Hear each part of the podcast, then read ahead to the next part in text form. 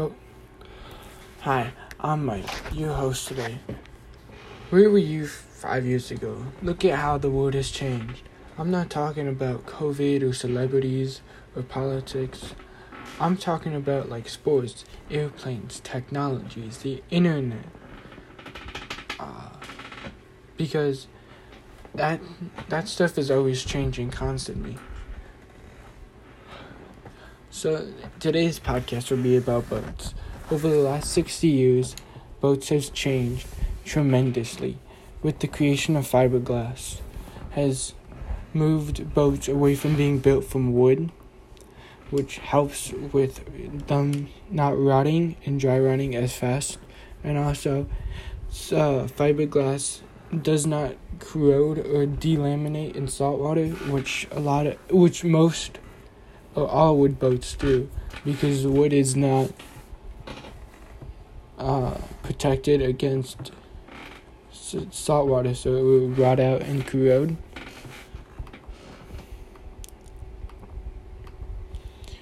Which is not good.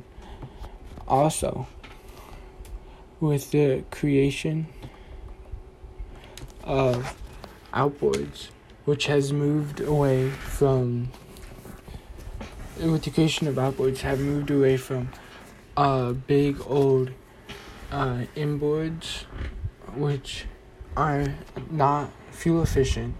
They're loud, and also you have to clean them out, and there's a lot more maintenance needed for older inboard, outboards, and just uh, inboards, which is not helpful.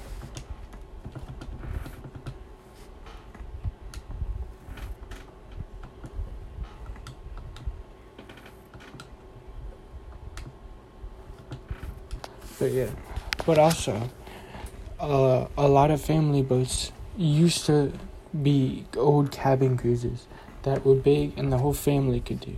Now, instead of getting these big boats, families get deck boats, which are more spacious, lighter, and use out outboards. So that is more fuel efficient, and also they can go in shallow water down here in Florida, which is useful since Florida is known to be very shallow. Also, the creation of pontoon boats has helped the boat market a lot more. With the uh, with pontoons having less surface on the water, uh, they make them more fuel efficient and they displace a lot more water, which is useful. And then these boats aren't going nowhere. Cigarette boats. Cigarette boats are made for racing. That's all they're made for. Nothing else. They they're meant to go fast and stay fast. The they were made famous back in the seventies, and they in the offshore races, where they would go eight hours and race offshore, constantly. So these boats are made to handle a lot of pressure. Pressure.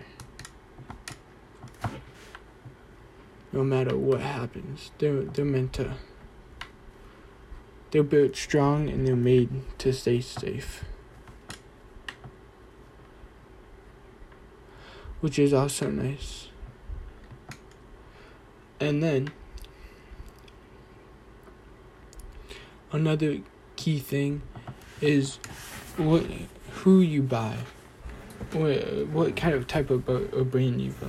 If you buy, say, a Bayliner, it is a boat that is made for people who just want to get into boating, and they sell it off. The, uh, boats are usually supposed to be made with 50 to 60 layers of fiberglass.